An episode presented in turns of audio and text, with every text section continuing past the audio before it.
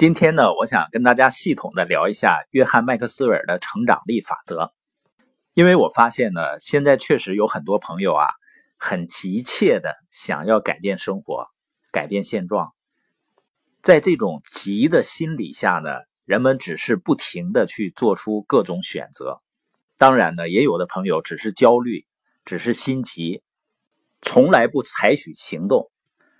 但是很多有着行动力的人仍然被困在原地，原因是什么呢？就是人们总是急于改善自己的境遇，却不愿意提升自己。有的朋友说我注重成长了，你看现在各类书友会、各路大咖的音频我都在听，不说上知天文下通地理啊，也是博古通今了。但是我对成长的认知呢，就是。真正的成长不是你学了多少东西，而是你改变了多少，你行动了多少，学以致用了多少。你比如说前几天呢，我看了一个具有世界级影响力的女士的演讲，那她在演讲中呢，谈到了她的事业巨大成功给她带来的成就感和在家庭中与孩子互动的那种感受。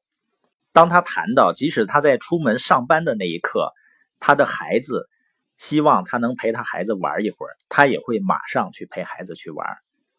那一瞬间呢，实际上给我很大的触动。我也做出一个决定，就是我的孩子呢在找我玩的时候，我会毫不犹豫的马上去陪他。这也是自由的好处吧，就是没有人能够管着你，没有老板。当然，我现在。算是有了一个老板，就是我的孩子。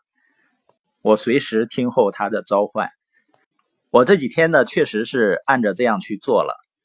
即使是我在播音播到一半的时候，如果他来叫我，让我陪他玩，我也会毫不犹豫的放下播音，然后呢去陪孩子去玩一会儿。在陪孩子疯跑的过程中呢，你不也顺便锻炼了身体？那陪孩子看动画片的时候。我开始能够理解他，他这么大的年龄，他喜欢什么，他恐惧什么。当你看到孩子看到狐狸在追兔子的时候，吓得把头埋在沙发上不敢看时，我就开始可以理解。以前呢，当孩子找我说：“爸爸陪我玩会儿呗。”我说：“等一下，爸爸在工作。”他低着头走了。这个拒绝呢，在成人的世界里会觉得是很正常，但我相信在孩子真实的世界里是多么沮丧的事儿。当然，收获是远不止这些了。我要表达的就是，当我听到一个新的观点的时候，他对我有触动的时候，我马上就会付出行动。有的人可能说了，那我需要上班啊，或者我有很多的事情等着我去完成啊，我怎么可能那样去做呢？事实是在我们之前认为自由是我们必须要赢得的时候呢，我们也没给自己任何借口。我们努力把它定为自己奋斗的目标，然后呢去赢得自由。重要的是我们在生活中、在生命中究竟想要的是什么？那我们回到今天的主题，就是怎么样才能够给我们带来真正的成长？就是我们必须要遵循一个法则，叫意图法则。什么意思呢？就是我们要想成长，必须要有明确的意图。因为在我们是小孩的时候啊，我们身体是自然而然的长大的，我们会长得更高，变得更强壮，这样做事情的能力和面对挑战的能力自然就提高了。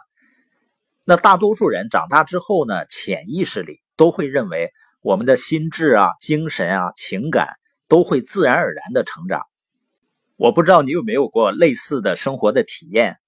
有一天呢，你遇到了一个十年前或者二十年前的朋友，他在这十年二十年中间呢，也学了不少东西，每天看报、看新闻联播，了解国家大事，谈论国家大事。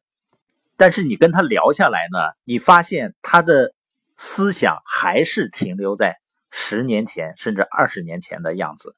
当然了，他的生活。也是一成不变的，所以漫无目的的生活不会让我们进步。我们必须要有明确的目标来筹划自己的生活，也就是我们必须刻意的有意图的去成长。那怎么样才叫有意图的成长呢？就是你要问自己一个问题：你想到哪儿去？也就是我们究竟要的是什么？你想朝着什么方向去？当我们有了明确的目的地以后啊，你发现我们的成长也是有方向的。因为如果你清楚的知道你想要的是什么，你的世界就会变得更清晰了。我鼓励听完今天播音的朋友呢，不管你做什么行业，从今天开始呢，跟着播音去实践。因为只有你每天都做一些小的改变，我们才可能真正改变生活。那通过学习实践我们播音中的法则，我们就会实现潜力的开发。每天都学习成长，坚持不懈的话，最终呢，我们自己都会对自己的成功感到不可思议的。那今天的意图法则呢，我们需要做的作业就是写下来我们最想要实现的十件事情，也就是十个梦想和十件我们最想离开的。最想摆脱的事情，这个呢也是规划人生的第一步，同时呢也是有意图的刻意成长的第一步。